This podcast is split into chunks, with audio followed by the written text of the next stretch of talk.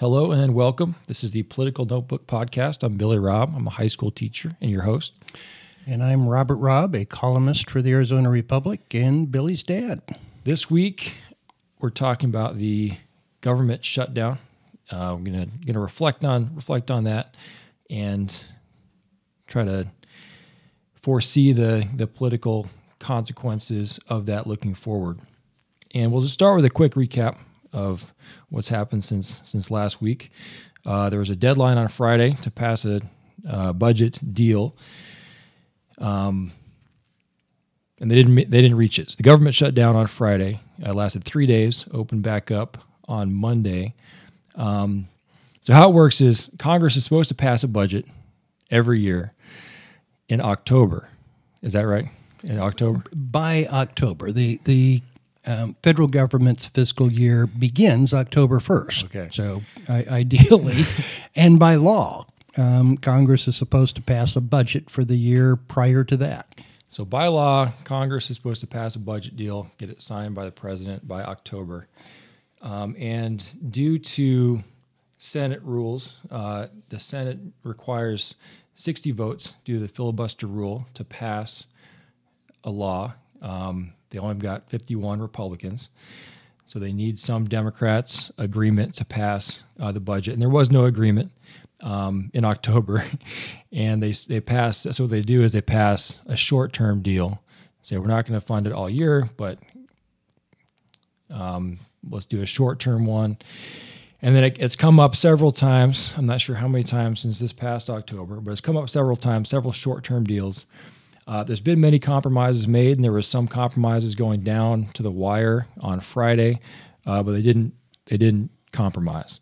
The biggest the biggest thing that wasn't reached on a compromise, the biggest hangup was on DACA, uh, on immigration and protection for uh, dreamers who came undocumented um, as children. Democrats want it, some Republicans want it, um, but there's no agreement there. It seemed like Democrats just wanted to say, we've got this leverage. This is some of the only leverage we're going to have. Um, it's expires in March.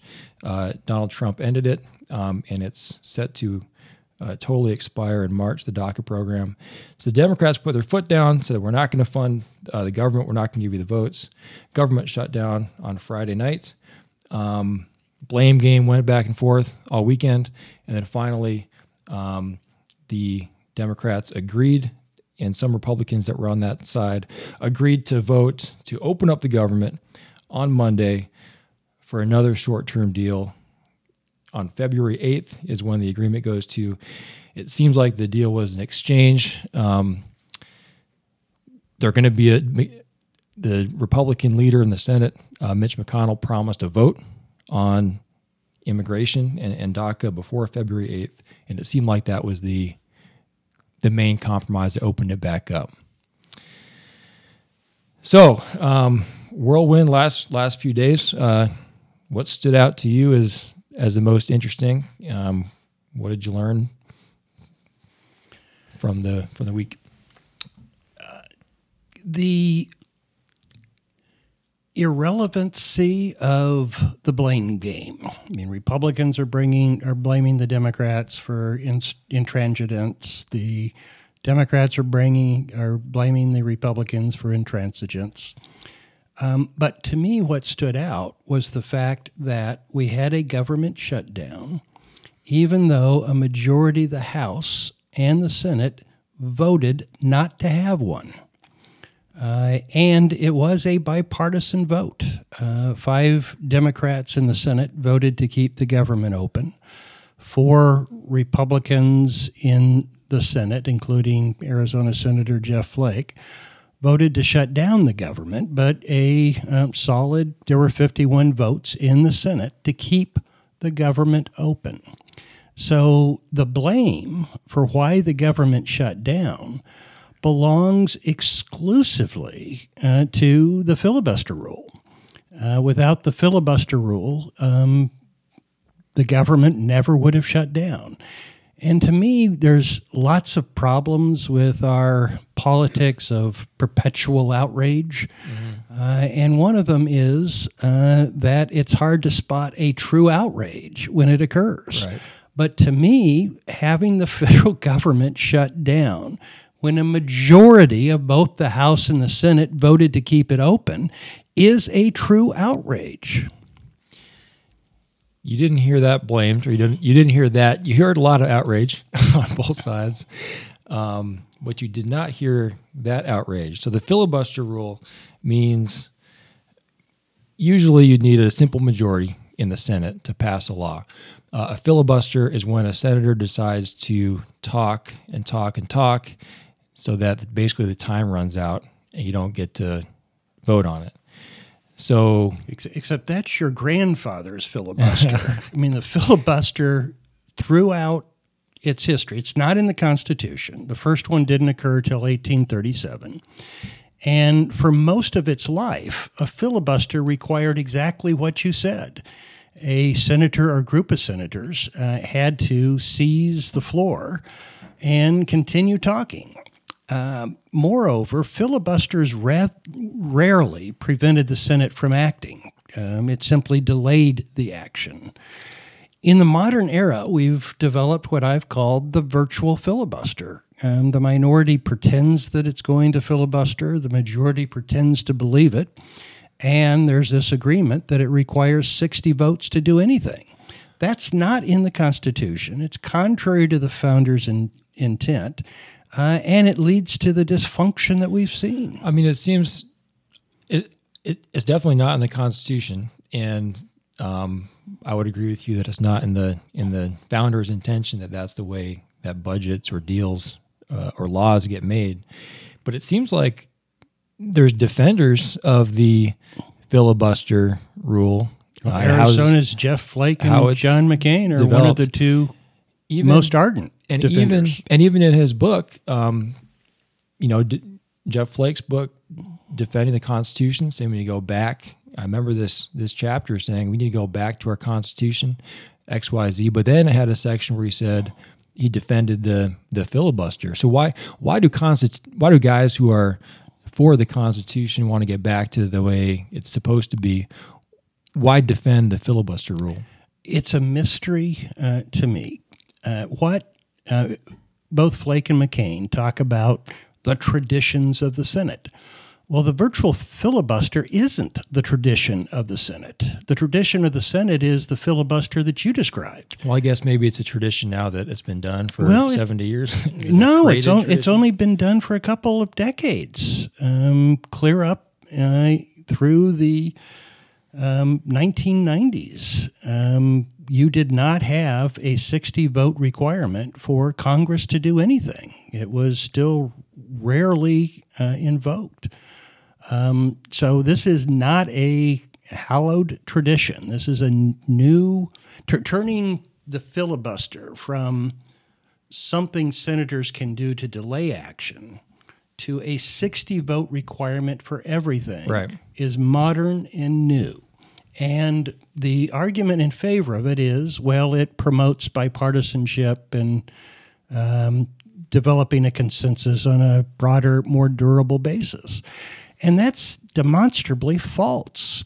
Um, the uh, rise of the partisan divide and dysfunction in the U.S. Senate coincides uh, with the development of the virtual filibuster. And that's not by accident, because what the virtual filibuster does is to permit the minority leaders to go to their rank and file members and say, if we hang together we can prevail. So instead of being an encouragement to bipartisanship, which would occur if you figure your side's going to lose, so you better cut a deal to get something that you want, uh, it's an encouragement to uh, partisan fidelity and confrontational politics. And that's what we've seen during the era of the virtual filibuster. I mean, that's a little bit counterintuitive, too, because you would think, oh, instead of needing a simple majority, you need 60 votes. So that that means we have to get more people on board to pass a to pass a law encourage bipartisanship, which but, makes it more difficult to pass a law and it creates an incentive for the minority to hang together. And you're uh, yeah, you're arguing that it does, it does the opposite because of those kind of factional tendencies. But then what something I don't understand is uh, like okay, you need um, you need 60 votes now before you just needed 51. If you had 51 though, what incentive would you have to um, listen to or make a deal with the minority party? Well, because you also wouldn't have as much of an incentive for the majority to hang together. I mean, this this budget shutdown is a good example. You had five Democrats who voted to keep the Senate open. Mm-hmm. You had four Republicans uh, with different motivations who voted on the other side. So here you had a bipartisan consensus to keep the government open on the grounds that was presented towards the Senate. And I guess um, I'm just thinking, like, okay, let's say you had four Republicans who wanted a DACA deal. You know, you had 40, what do we have, 48 Democrats right now? 49. 49. So, you know, if you have four Republicans who want a DACA deal, I guess you've got that, you know, you've got that right right off the bat. Well, and we're going to to get to that point because um, now we're going to rerun the movie uh, just before February 8th. Uh-huh. And it's far more difficult to get a uh, DACA deal uh, that 60 people will support in the Senate that's acceptable to House Republicans and President Trump. It would be much easier to get a deal that could command 51 votes in the Senate mm-hmm. that would be acceptable to uh, the House and to President Trump. So, uh, in terms, so it, it cuts both ways. It doesn't just, I mean, here's an example where you got the minority party that has a priority uh, that probably could be accomplished much easier with a 51 vote requirement than a 60 vote requirement. Right. So let's let's keep going on this a little bit because I don't think it's getting much, if any, airtime um, or or words besides um, some things that you're writing. Um, what's keeping? I mean, what's uh, moving forward? I mean, what's what's keeping this from changing? I mean, what is it? Just the the majority that could change it will never want to.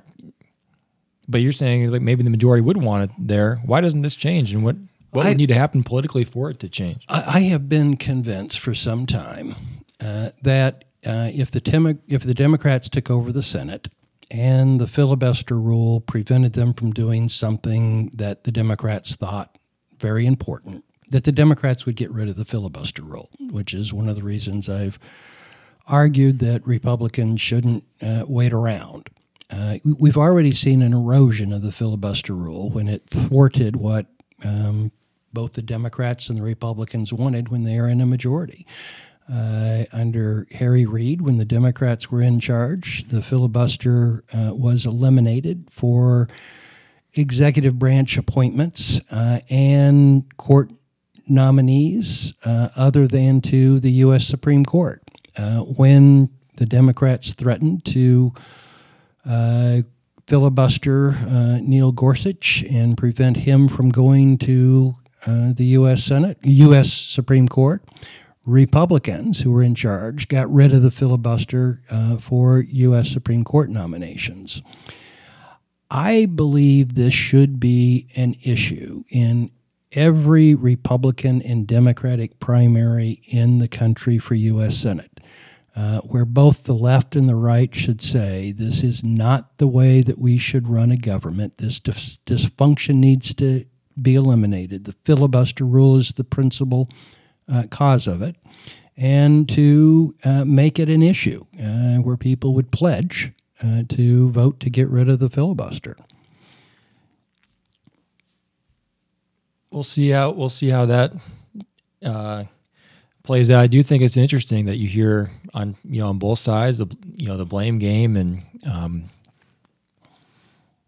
no no shortage of blame to go around. Um, but just it's you don't really think about sometimes i think everyone takes for granted these are the rules these are what you do. But those those could be rules and maybe that leads to uh, better government as you're um, as you're arguing but that still only only changes the senate uh, rules um, a lot of the obstacles are are um, right now coming out of the house as well for for this specific deal. And so let's let's shift uh, a little bit. Um, what, one thing that stood out for me is how quickly uh, a lot of the Republicans went, starting from President Trump, um, to kind of like blaming the immigrants and, and, and shifting. They've said all along um, that they care about DACA recipients, that they want, um, you know, that they support a, a, a, deal for for DACA recipients. But as soon as this came out, the blame wasn't just like, oh, Democrats are trying to get this too fast, like just relax and we'll do it. It was like they're supporting illegal. You know, they kind of stressed this a lot of a lot of the hardcore Republicans. They're supporting illegal immigrants and they're holding, you know, all American military hostage to support illegal immigrants. And they kept um, kind of harping on that. So, so for me, I was kind of like, whoa! They very quickly went from this is something we, that we that we support. We're just like waiting for the right conditions for a deal to like these are illegal immigrants and they you know and they're causing our country problems.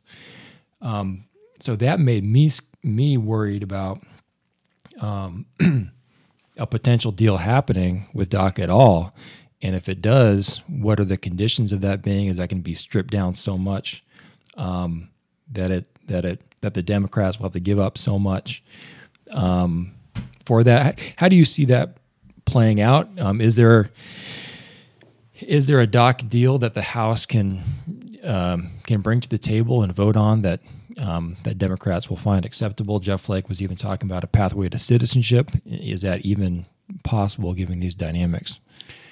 Well, you're certainly correct. That was very quickly the Republican talking point that um, the Democrats were willing to shut down the government to force amnesty for illegal immigrants. And I don't have a clear answer to your question. There are three different dynamics at work, and it's impossible to know how they're going to tumble together. Uh, you have the 60 vote requirement in the Senate, um, which gives the Democrats enormous leverage over what the immigration deal is going to be. You then have Paul Ryan in the House. Um, the sort of the House equivalent of the filibuster rule is what's known as the Hastert rule, which is uh, before a bill gets brought to the floor, it has to enjoy a majority of the majority caucus. Uh, and that's a rule.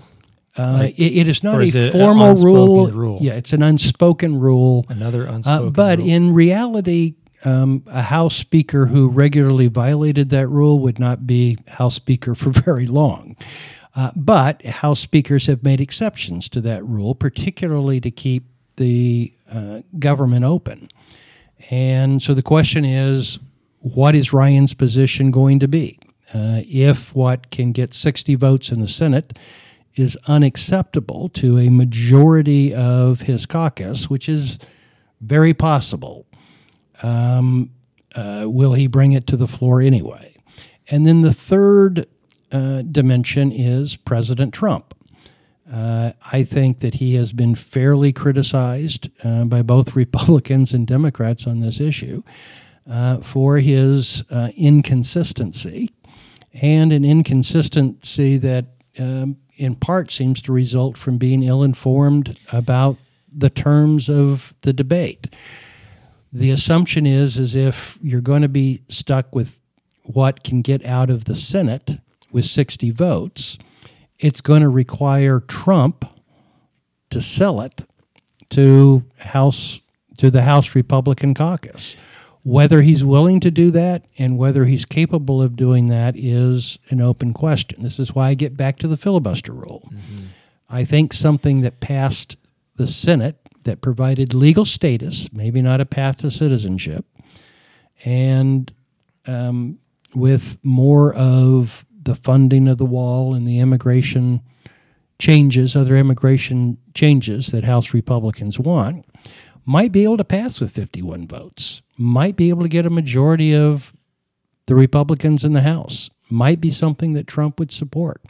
Uh, but that's far more difficult with the kind of thing that likely would pass the Senate with 60 votes. And we're stuck with 60 votes now. Right. So I don't I don't see where this is headed at present. There's too many moving parts. That's the other thing that stood out to me is the Trump thing was kind of ridiculous because so many things about it. I mean, first you have uh, a guy who campaigned, you know, kind of his two main campaign points was immigration is my policy, and I'm a negotiator, I'm a deal maker. And both of those things, like one, you have no idea what you're talking about, and that was clear from from everyone, including Republicans who are basically trying to keep them away from the negotiations over the weekend. And um, you know, was a bad. So both those things, the negotiating. Second thing is you blow up negotiations by being a, a total moving moving target. You'll say one thing in the morning, you, you know, hear something else, and, and totally change to totally change sides. It sounds like he could have gotten, um, if you believe some reports, sounds like he could have gotten good money uh, for his for his border wall if he would have just stuck with something and I- and negotiated on it. I, I going into these events, um, I was certain that Democrats would never support funding for a border wall. They agreed to the amount of money that the Trump administration requested in its budget for a border wall. Uh, Trump, the Trump administration rejected it uh, because it wasn't all the money. Well, the Trump administration didn't ask for all the money in its budget request, and that was a monumental concession um, by the Democrats, one that I never thought would occur. The other sticking points for Democrats are what Republicans want to do to eliminate the diversity uh, visa and um, the extent to which uh, immigration is driven by family unification and what Republicans call chain migration. Um, there's even been a willingness on the part of some Democratic leaders to discuss those changes. Yeah, and I mean, I mean, I, I, well, one, one cannot argue that the Democrats are being uh, unbending and intransigent on on the issue. Uh, it is just so unfortunate that procedural issues uh, seem to be clouding the ability to strike a deal, as well as a president who, as you described, fairly is a moving target. if he had the skills that he campaigned on, this would be a done deal, and you'd probably have his uh, have his wall and all the things that the um, that the hard right are, are asking for. And one more thing about that is like even even after he's elected, and it goes against what he said about DACA. He said he's basically was saying, um, "Hey, I'm rescinding DACA because it was an executive overreach, and Congress, you take it and fix it, and then just do it." Your so he's giving it over to Congress, and then you can't get a deal because he's screwing it up with his. And then you have, you know, the the, the lead leaders of Congress saying, "Well, we got to figure out what Trump wants first. He turned it over to you guys to fix it, supposedly. Well, and, and this is the change, which supposedly there, there's very little difference between the continuing resolution that failed to get 60 votes and the continuing resolution that did. It was just one week shorter. Um, but what apparently changed uh, the dynamic in the Senate was Mitch McConnell's pledge to be willing to take an immigration bill to the floor, even if it had not previously been supported by President Trump. Um, so I think what the strategy is in the Senate is to pass whatever can get 60 votes and then see what happens in the House and see how President Trump responds to it. Yeah, I'm. I'm not going to ask. I, people are trying to foresee uh, whether it's going to hurt the Democrats more, hurt the Republicans more, and it seems to me that this is not over, and that the the public perception of it and public opinion of it is going to be dependent on what happens three weeks from now. It it will, but I do believe that there was a political effect. At least one poll showed a substantial narrowing of the Democratic advantage on what's known as the generic ballot. Just in general, would you prefer to have Democrats or Republicans in charge? Increased Democratic advantage? No, or opposite. It it it narrowed the Oh, okay. Democratic advantage substantially. Now, it's one poll, maybe an outlier, we don't know. But I also believe the most reliable poll is to watch the behavior of the politicians. Mm-hmm. Um, they have an innate sense of where public opinion is. And uh, the Democrats voted for a um, continuing resolution that was not materially different uh, than the one that they had rejected uh, just uh, three days earlier. And uh, the only new dynamic was this pledge by Mitch McConnell to let the Senate work its will on an immigration bill. So I, I think clearly, I think the blame game is irrelevant substantively. Uh, but I do believe that it's kind of clear that at least over this three day period, um, the Dem- the Republicans won it. Yeah, I think uh, just to kind of wrap up here, I think one one of the dumbest blame game back and forth to me was the one about um, you know the Democrats would say, "Well, you control the government, so this is your fault. You got control of all three. Well, it's like, well, that's an easy comeback. I mean, you need you need 60 votes. So You need you Democrats. But at the same time, um, I think their point is that the Republicans have control of all three of of the you know the branches, um, how, or House, House, Senate, and the presidency. You could have done this earlier. You know, they could have brought up CHIP. They could have done a deal on that earlier. They could have brought up DACA this whole time.